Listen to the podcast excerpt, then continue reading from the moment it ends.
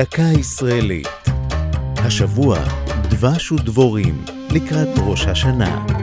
והפעם ראשוני הדבוראים.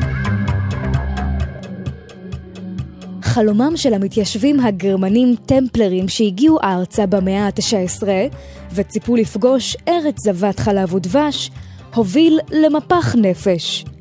אל מול היצע היבול הדל, כתבו קללה רובצת על ארץ זו, שבה דבש וחלב אינם יכולים לזוב עוד.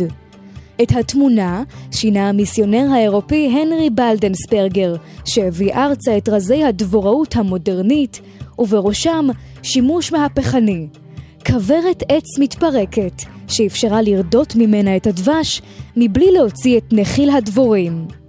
את המכוורת הראשונה המודרנית יסדה משפחתו ב-1881 בכפר ארטס, סמוך לבית לחם. משם, מצויד בכוורות, נדד בלדנספרגר בארץ לתור אחר פריחות לדבורים שלו. כך הגיע אל אדמותיו של ראובן לרר בנס ציונה, שניחוחות פריחת הדרים נשבו מהן. אלא שבלדנספרגר נאלץ לעזוב את הארץ, והוא העביר ללרר את כוורותיו. על אף שהיה אלרגי לדבורים, הקימו ראובן לרר ומשפחתו עסק מצליח, ועם הזמן הפכה נס ציונה למרכז ייצור הדבש בארץ, עוד בטרם החלה המאה ה-20.